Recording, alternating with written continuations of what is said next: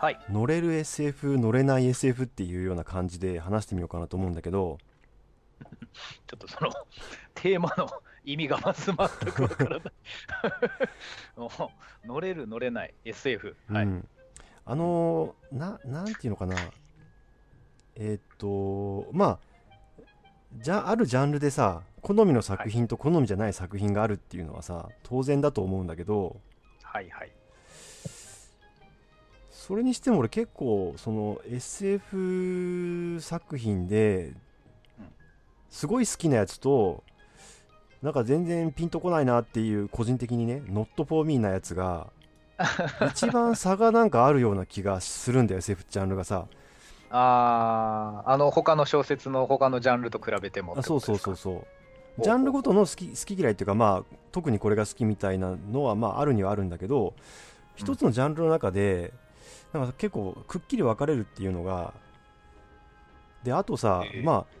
あ、あの俺もイッチもさ、まあ、医療に限らず科学全般、はい、その嫌いではないじゃん。うん、そうですね、えーうん、だけどなんでさすげえこうなんかのめり込んで エスエフ とか読まないんだろうなと思ってさあーなるほどサイエンスフィクションっていうんだったらサイエンス好きだったらもっとのめり込んでもいいのに的な、うん、ああなるほどな、うん、だそのサイエンス好きなのと エスエフ 好きなのっていうのは、まあ、オーバーラップしてる部分はあるにしても同じじゃないんだなみたいなさ、はい、のもあってなそれってなんだろうなと思ってさでなるほどな、うん、ちょ、ちょっと考えてでなんとなくの傾向としては、うんうん、俺ねあの物理現象を、まあ、生物でもいいんだけど、うん、科学、科学のね現象とか法則を扱ってるものは結構好きなんだけどあの、うん、テクノロジーに関係するものはねそんなにピンときてないものが多いんだよね。それはどういうことですか具体的に？なんかね、えっと、月面基地とか火星基地とか見ても全然ワクワクしないんだよね、はい。えー、なるほど、うん、なるほど。だけど、えー、例えばインターステラーっていう映画でね、なんか中性子星に行くとさすげえ重力が重いから、はい、あのちょっと中性子に降りて帰ってくるだけでものすごく時間が経つっていうさ、まあ、いわゆる、えー、とアインシュタインの一般相対性理論だよね。でもう使い古されてるネタかもしれないけど、はい、ああいうのはすげえこうちょっと興奮するんだよね。なるほど、うん、なるほど。だもちろん月面基地扱ってるものでもそこでこう物理法則がうまくなんか扱われたりするとすごいグッとくるんだけど。あああなるほど、うん、なんかイッチーはさこう自分の好きな エスエフ の傾向とかあるいはなんかまあ好き嫌いじゃなくてもいいんだけどあえっ、ー、とですね、うん、今ちょっとそのまずなんかえっ、ー、とのめり込めるか込めないかみたいなくくりをしたことがなかったんですけど雑に今好きだった エスエフ となんかそうでもなかったやつを答え例を出すと、うん、今火星で思い出したのは火星の人っていう エスエフ が確かあって、うんうん、あのー、なんか火星に宇宙飛行士が置いてかれるんですよ、うん、そこで一人で暮らさなきゃいけなくなって実際に火星にあるものと宇宙船にあるものでどうやって自給自足していくかみたいなやつがあって、うん、なんかどっちかというとサバイバルノウハウ系なんですけどあれはなんかニヤニヤしながら面白く読めたんですよね。あそういうのは面白いよね。なんかサバイバル系のサバイバル系はサバイバル系で面白いよね。そうなんですよ。でもあれ、で、あれも技術とか知恵だよな、うん。なんかそんなに エスエフ としての評価が超高いかったら、うん、僕そうでもないと思うんですけどあの本、うん、なんか面白いよねとは言われてますけどゴリゴリの エスエフ 読みからはそんなになんか超認められてるわけではないんですけど僕は割と好きだったんですね割と、うんうんうん。あとは前からこの引用で言ってるようなあのゆばゆばしいというかあの十二国旗もそうだみたいな話ありましたけど、うん、あの設定が奥深すぎてそのひとつとかふたつの本の中で全部書き切ってないけど本人の中にはあるみたいなやつあれはなんかリスペクトがあるんですよね。それはそうだね。まあ エスエフ に限らず世界設定がすごくきちんとしてるというか、うん、なんかこうだ納得させられるものっていうのはまあ面白いよね。そう、そういうのは面白くてでもなんかちょっと結構諸刃の剣で、うん、昔ある医療系の エスエフ でなんかネタに仕込んでたコアのネタが医療的にかなり雑だったんで僕はとっても嫌だったのがなんか エスエフ の大御所たちに絶賛されてたっていう未だに根に持ってる本が。それなんか前も言ってたね。それ確か前のああった、まあ、エスエフ 関係とかイスカリブさんかなんかの話をしてる時に言ってたね。そう多分それをまず思い出しちゃうんですよね。まあ、エスエフ って多分すごく広いからさ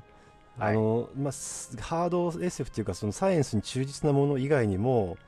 うん、えーっととこう今までになかったような設定で展開するみたいなのも多分あると思うんだけど、ファンタジー寄りなのかな、よくわかんないけどさ、そういう確かにアイデアものみたいなのはなんかこう斬新でこの世界に な, ないものみたいなのを出してくるものにはあんまピンと確かに来てないかもね。そういうのに、そういう エスエフ が好きな人はさ、その新しさとかびっくりさせてくれるってことにさ、こうドキドキしてるわけでしょ、興奮するわけでしょ。そうそうそうそう、なるほどね。いや、うん、なんかあの、うん、あとは、うん、なんか設定中みたいになる時があって、読む方としても、うんうんうん、だからその設定おかしいでしょって言いたくなる本っていうのはあるんですけど、うんうん、なんか割と設定が雑でも楽しく読んじゃって、これは設定で読まなくていいんだなみたいなこと言ってる時もあって、自分のそのなんか線引きのポイントがよく分かってないんですよね。あ、俺も分かってないわ。ここは気にならないのになんでこれは気になるんだろうとかってことでしょ。いや、そういうことです。いや、そうだな、ちょっと例えがパッと思いつかないけどな。僕がパッと思いついたのは、うん、あの彼方のアストラって漫画があってですね、はいはい、あのスケートダンス描いた人のやつ、はいはい、あれお犬様が楽しいって言ってたから読んでみたら本当にいい、すごいいいなんか漫画で、なんかちょっとジュブナイル的でもあるんですけど、なんか エスエフ としてもほうって感じだったんです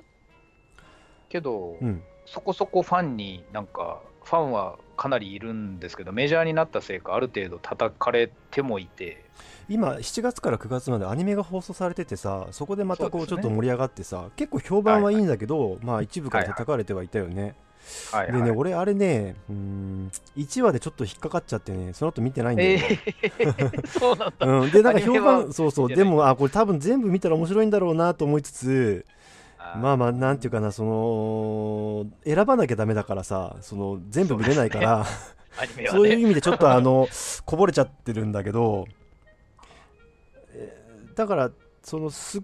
ごくかっちりした エスエフ としての面白さを追求するよりも他のところの面白さを出してるわけだよね、多分ね。それはもう分かって多分作者も作ってるわけだよね、はいはい、それはね別にリアルだからいいっていうわけではないと思うからそれはいいんだけど、うん、いや そ, その今のなんか僕らが言葉を選びながら言ってるように、うん、なんか自分たちの中でこれはいいよねっていうのと良くない許せねえっていうのの差がいまいち分かってないんですよね、 エスエフ に関しては。あのね、俺ちょっと思うのは例が出せないんだけど、うん、えーと、無理な説明をするんだったら説明しないでくれって思うことはあるねあ、なるほど、うん、あ、なるほどな。そのなんかね、これ偽科学の時も思ったんだけど、全然違う文脈の話だけどさ、えっと、はいはい、科学的なものじゃないけどこういう商品がありますとかっていう風に出されたんだったら、まあそれはそれで、まあ買いたい人は買えばと思うんだけど、いかにも科学的なに証明されてるみたいな感じで、でも本当は科学的じゃないものはエセ科学とかさ、いうものでしょ。で、はいはい、えっと エスエフ 作品でも、まあ、科学的にかどうかは別にして理論論理的にさちゃんと説明がしてあるんだけど、それに納得できないとすごく心が冷めちゃうっていうさ、だったらこの世界ではなんかこうえっと人間は木から生まれます以上みたいな感じで言ってくれた方がまあまあそういう世界なんだなと思って読めるっていうのはあるかなわかるな、うん、それすごいわかる。でなんかそれでニコニコ、うん、なんか広い心でそこは楽しもうぜって言ってる毎日の中に時々あのセントールの悩みみたいなもう重厚なのがズボッと入ってくるともうリスペクトしてハマっちゃうんですよ。そうそう、今まではそれはファンタジーとかあるいは エスエフ でやるとしてもそんなにこう細かい説明してなかったものをあえて説明するっていうさ、それもゴリゴリにその専門的な知識を使ってああいうのはちゃんと説明されてるとさ、あこれちゃんと説明できるんだって思って嬉しいよね。セントロの悩みとかさ、ね、なんかいわゆるそのね、あ、まあ、ケンタウロスとかさ、はいはいはい、あまあ、そういう、まあ、人外者って言われてるキャラクターをね、まあ、神話から取ってたりとか、はい、まあね、そういうものだけど伝説上の生き物だけどさ、ね、あれをあえて六本足の人類から進化したっていう エスエフ 世界を作り上げてるからね、うんうんうん、さらに六本足っていうのはその足を作る遺伝子がその遺伝子重複によって増えたんだっていうさ、はい、いかにもありそうな説明をしてるっていうところも、ね、いかにもありそう、そういかにもありそう、うん、だからちゃんと水槽を泳いでる金魚とかもヒレがむっつあるとかっていう細かいところまでちゃんと進化論的に抑えてるっていうね、うん、そういうそれ言い始めるとね、うん、だからもう頭のいい人しか書けないってことになっちゃうんですけどね、結局説明するんだったらってことでしょ。するんだったらですね、うん、しなしないければしないで別にそれはそれでいい。なんかうーんとね、そうだな、あのイスカリ、まあ、S、横浜駅 エスエフ でさ、はい、まあ、あれ設定がまずめちゃくちゃ好きなんだけどでもなんかさ、あの壁を溶かすビームみたいなの出てこない？ペンライトみたいなのありますありますあります、ね、あれさ全く原理説明してないじゃんなんかビームが出て壁がなんか壁に穴が開くのだみたいな感じでしょ確かに。だからあそこは説明しないんだよ多分わざと。なるほど、うん、あなるほど、それそれあなるほどと思ったなんか記憶ある、ね、あいいですね。今の話で思い出したのは、うん、あの糸井さんが作ったマザーのシリーズで、はい、ゲームね、はい、ゲーム、うん、ゲームのマザーワン、ツー、スリーってあるんですけど、うん、にかさんか忘れたな、さんだったかな。あのなんかですね、プレイヤーが進んでいく中であの通れない道っていうのがあるわけですよ。ほう。その何かのイベントをクリアしないとある道は通れなくて、うん、何かのイベントをクリアするとそこが通れるようになるっていうのはあの アールピージー のもうなんかお約束というか。なるほど、そうだね、悪みたいなね。うん、そうですね、うん、だからここの先はあるイベントをクリアしないとダメだよっていうところでですね、その道を塞いでるのがタコなんですね。ほうほう。なぜかでかいタコ、うん、もうこれはか説明がないんですよ、うん、世界観と別に合ってないんですけど、うん、タコなんですよ、うん、でそれをあの消すマシーンっていうのがあって、はいはい、その名前がタコ消しマシーンっていうんですよ。うん、まあそういうことだよね。全く世界観と合ってなくてなぜ消えるのかも全く分かんないんですけど、突然タコ消しマシンを開発する人がいて、うん、それが主人公の元に入るんですけど、脳説明なんですけど腑に落ちちゃうっていう、うん、なんかあるんですよね。それすごいよねっていうのが一回書かれてていやさらにそれに輪をかけてすごいのが、うん、なんかあのマザーというゲームのシステム上ですね、主人公がスマホを持ってるといろいろゲームバランスが破壊されてしまうわけですよ。主人公同士とか、うん、た例えばですよ、うん、あの主人公同士とかが連絡を取ってしまっては困るんですね、ゲームのシステム的には、うん、あのそれぞれが離れたところでどうしてるか分かんないっていう状態にしたいのに、うん、そんなスマホみたいなのがあったらゲームバランスおかしくなると、うん、でそこである通信機が必要な場面があって、なんかアイテムが手に入るんですけど、うん、受信電話っていうのが出てくるんですよね。うーん、なるほど受信電話だから送信できないんで、うんうん、かかってくるだけなんですよとにかく、うんうん、だからそれもすごいよねっていうのを前あのほぼ日刊糸井新聞の永田さんって人が書いてて、うん、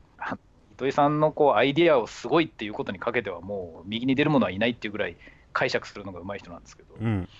いやーそう受信電話はすごいよみたいなことを書いてて、なるほどなーって思ったんですよね。もうそうやって言い切られちゃったら誰ももう疑問を差し挟めないというか、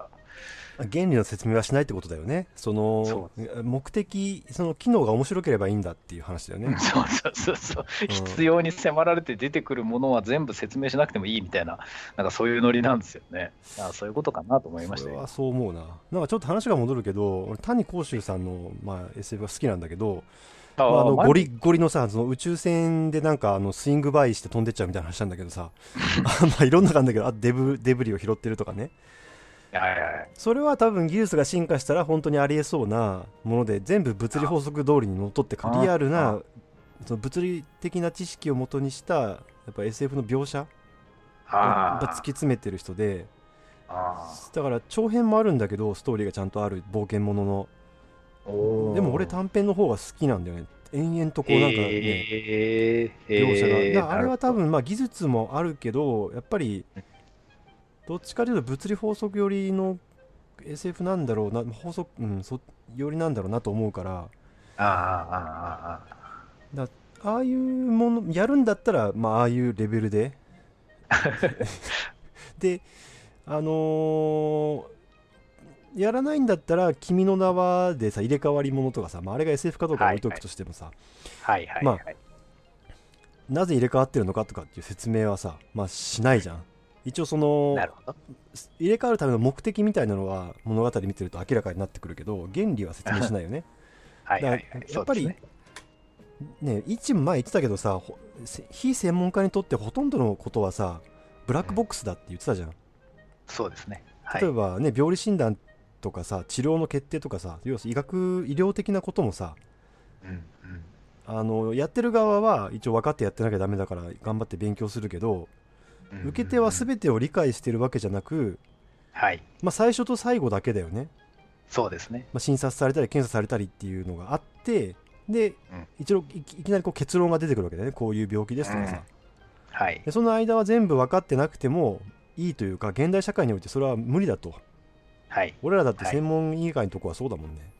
はい、うん、そうですね。うん、だから、まあ、ブラックボックスってこと自体には割と慣れてるっていうのもあるのかなと思うんだよね。き、まあ、もともと人間が気にならないっていうのもあるのかもしれないし、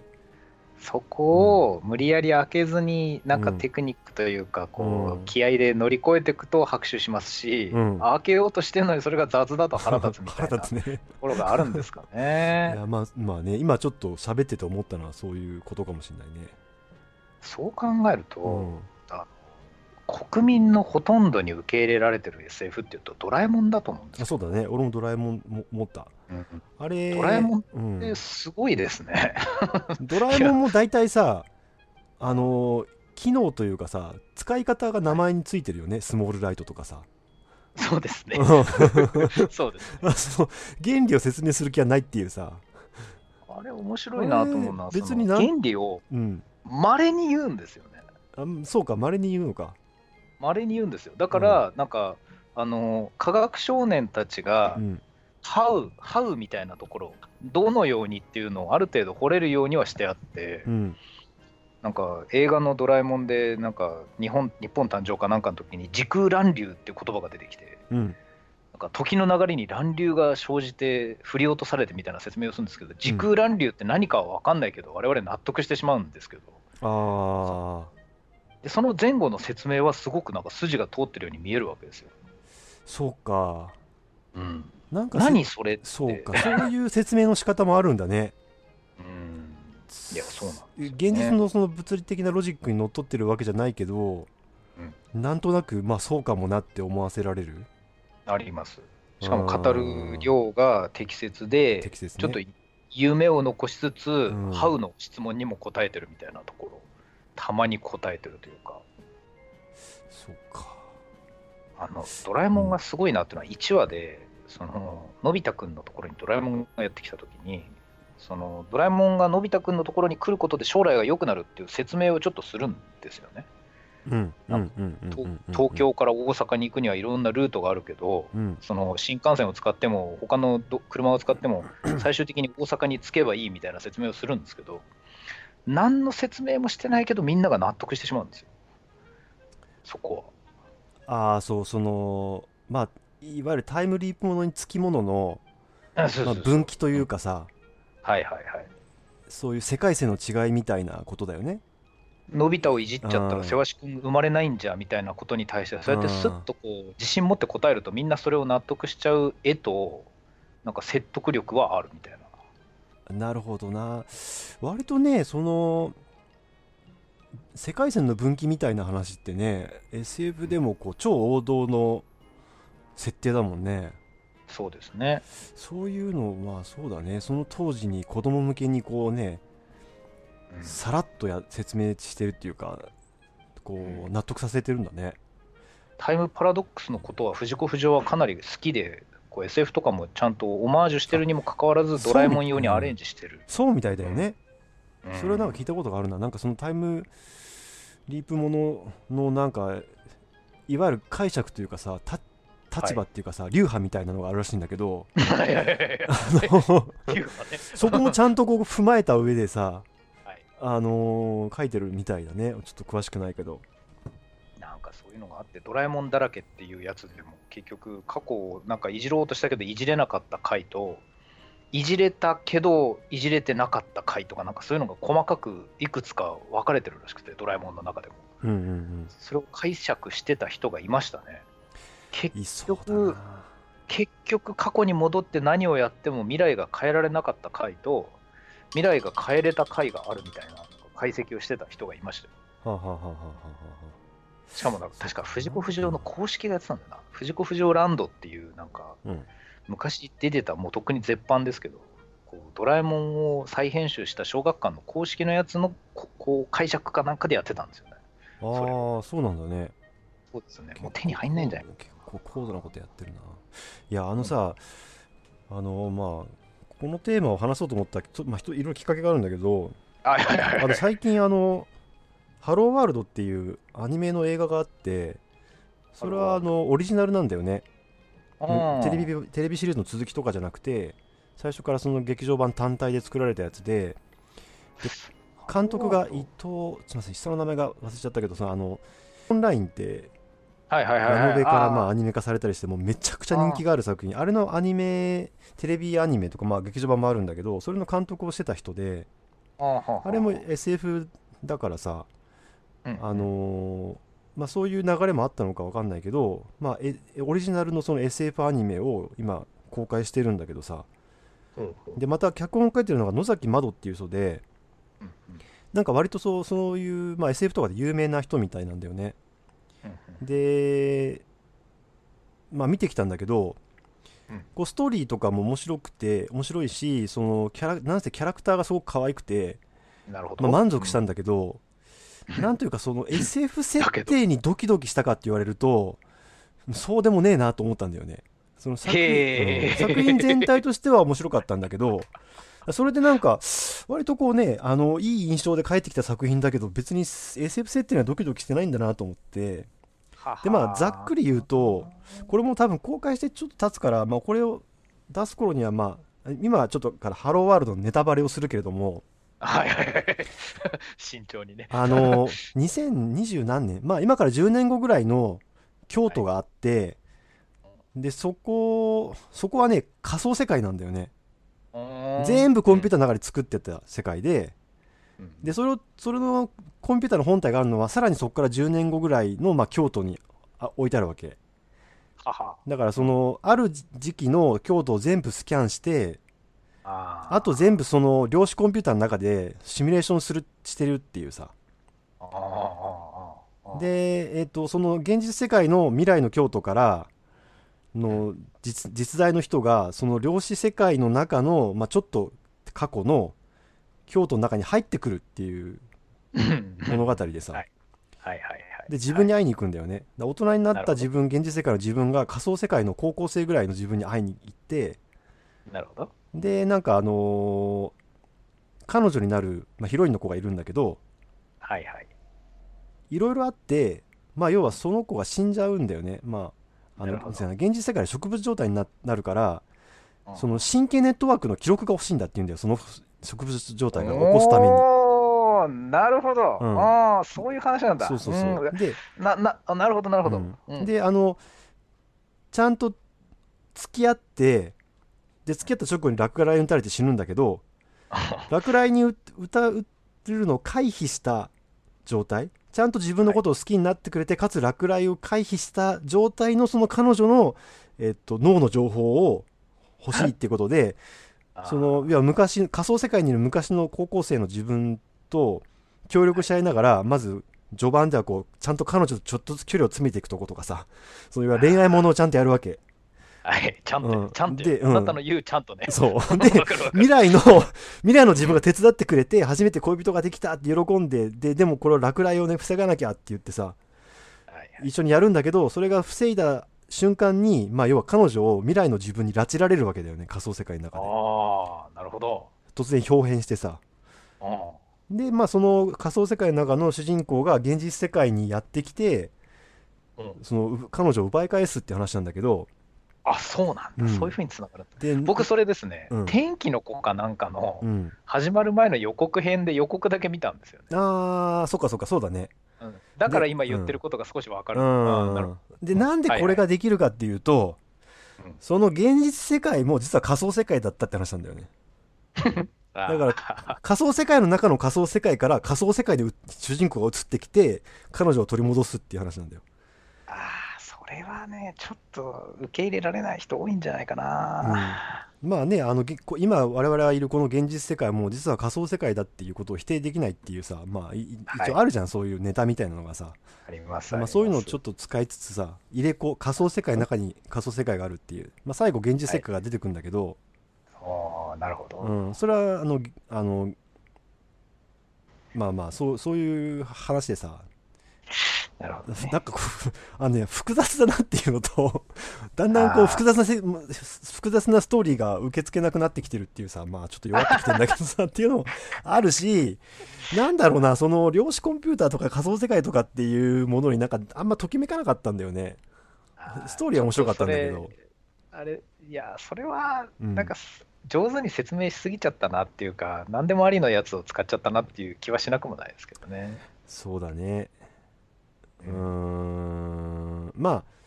多分今仮想世界やってもそんなに新しくないから、まあ、ひっくり返してくるんだろうなとは思って見てて、俺はそのあの現実現実世界と仮想世界が逆なんじゃないかなって思って見てたんだよね。実は仮想世界だって思われたのが現実でみたいなさ、そういうひっくり返し方してくるのかなと思ってて、まあ、そうじゃなくて入れ子コートになってるって話だったんだけど、やっぱりこうまあそのどんどん展開していくストーリーが面白かったっていうのと、あとねキャラクターデザインが堀口由紀子さんっていう、まあもともと京都アニメーションにいて、まあ、軽音のキャラクターデザインとかやってたすごい人気のある人なんだよね、はいはいはい、今フリーっていうか京都アニメーションやめたんだけど、でもねその人の描くね女の子のキャラがまあとにかくやっぱ可愛いんだよそれで全部許せるんじゃないまず許せるでしょ許せるでしょ許せる許せるで割となんかまああのアズニャンをちょっと大人っぽくしたような感じのキャラクターデザインの子がヒロインだったんだけど、また大好物でしょまあまあいやまあそうだねあのでまたねなんかねこう珍しいっていうかね、あんまりなかったのはそういうちょっと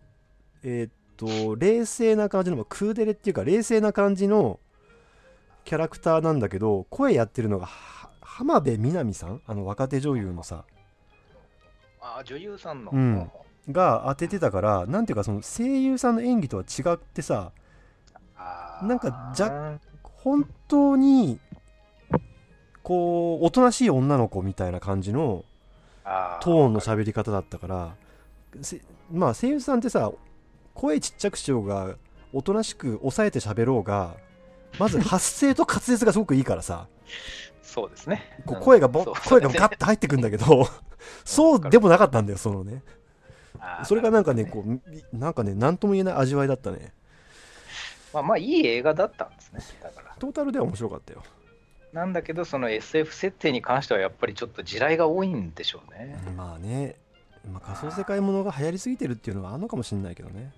あるかもしれないな。だってドラゴンクエストユアストーリーでもそれやっちゃったんですよね、うん、確か見てないんであんまり言わない方がいいのかもしれないですけど、なるほど、まあ、あれもいろいろね、あのー、物議を醸してるみたいですが、ね、まあ、ドラゴンクエストに思い出が俺はないからな、うんうん、僕はねあれ見ない方がいいと思っても戦略的に見てないんですけど、なるほど、確認しに行くとか、うん、いや確認する気もないというか、うん、ドラえもんもあのフル スリーディーシージー になったじゃないですか、はいはい、あれと同じ監督だっていう話だと思うんですけど、そうだね、うん、僕はあのドラえもんの スリーディー のやつ紆余曲折あって序盤じゅっぷんぐらい見たんですけど全く受け入れられなくて、うん、あの多分唯一途中で見るのやめた系なんですよね、あのー、にじかん見る気しないみたいな、うん、あの監督さんはなんかやっぱりこう割とこうね作品によってもとかいろいろ賛否分かれるというか、いろいろこうなんかうんうんうん、えーとですね、ドラえもんのその スリーディーシージー のやつに関しては、うん、熱量と文字数の中であのホロッコの堀田さんっていう芸人さんがさ、まあ、ほうほうあの藤子不二雄信者の人がいるんだけど、あなるほど、ものすごいねなんかもう愛憎入りしま入り混じった語りをしてるからね面白いよそれみたいな面白い、あもうなんか作ってくれてありがたいけどでもここはあれででもまあみんな見てくれるしみたいな、なんかねあのあすごいわかるな、マニア特有のっていうかやりたかっただろうけどやっちゃダメなこといっぱいやってるみたいな話がいっぱいあるんだろうな、うん、きっとわかるな、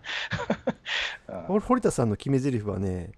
あの、はい、F かどうかってことらしいんだよね。F か、うん、藤子不二雄ないんだって言い出しててあのすげえ面白いよ。うん、いやドラえもん系は考察多いけど、ね、結局今こうやって生きてるっていうのはそのバランスが絶妙だったんでしょうね。まあね、うん、さてえーとね、シュタインズゲートっていう エスエフ のアニメがあって、それのオープニングテーマのアニソンを聞いてもらったんだけど、はいはいはい、えっとね、えー、とハッキング・トゥ・ザ・ゲートっていう、うん、これどう、どうでしたか。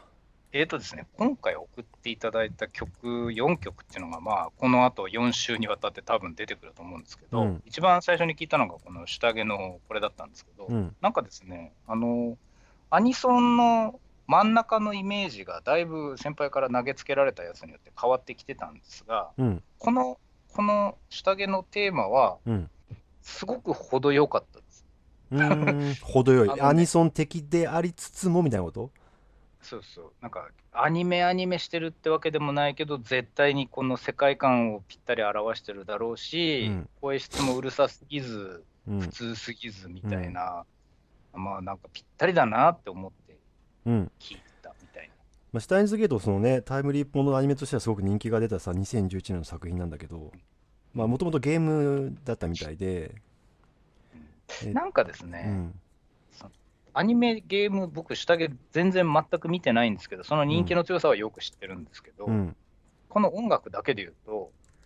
狙って全部コンピューター音源にしてるんですかっていう雰囲気だけはあるんですよ。あーなるほどね。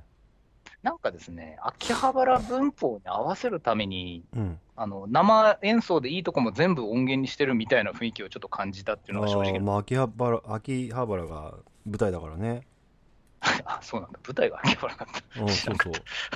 うすっげえ中二病の大学生が主人公で、オカリンっていうんだけど、まあ、切ないんだ。な、な、なんか、うん、あのー、わかるよねってっていう風に秋葉原を置いてるイメージなんです、音源が。うーん、あーなるほど、そういう風に聞こえるんだね。多分なんですけど、うん、この下着の放送時期がいつかとか全く知らないで言ってますが、うん、なんだろうな、その音をこれじゃなくていいよねっていうなんかゲーム音源っぽいのを入れてみたり、うーんちょっとですね、見てる人たちがその世界にどっぷりハマるためにはこういう打ち込み系じゃないとダメなんだろうなって感じ。確かに世界観にすごく合ってるかもね。まあ、この声も含めてね、うん、声もね、あの、うんうん、いやそあこう志倉千代丸っていう、まあ、クリエイターの人がいるんだけど、まあ、この曲も作ってるしゲームも作るみたいな、ほんとすごく才能があるっていうかさ、なんかそういうの有名な人なんだけど何でもできるっていうさ、その話もすごい入り組んで入り組んだ話もこうかつ面白くできるみたいなさ。なるほど、うんうん、まあ、そうもともとゲーム会社にいる人そうなのかな。でこの人が作ってる作品の、えー、とテーマソングは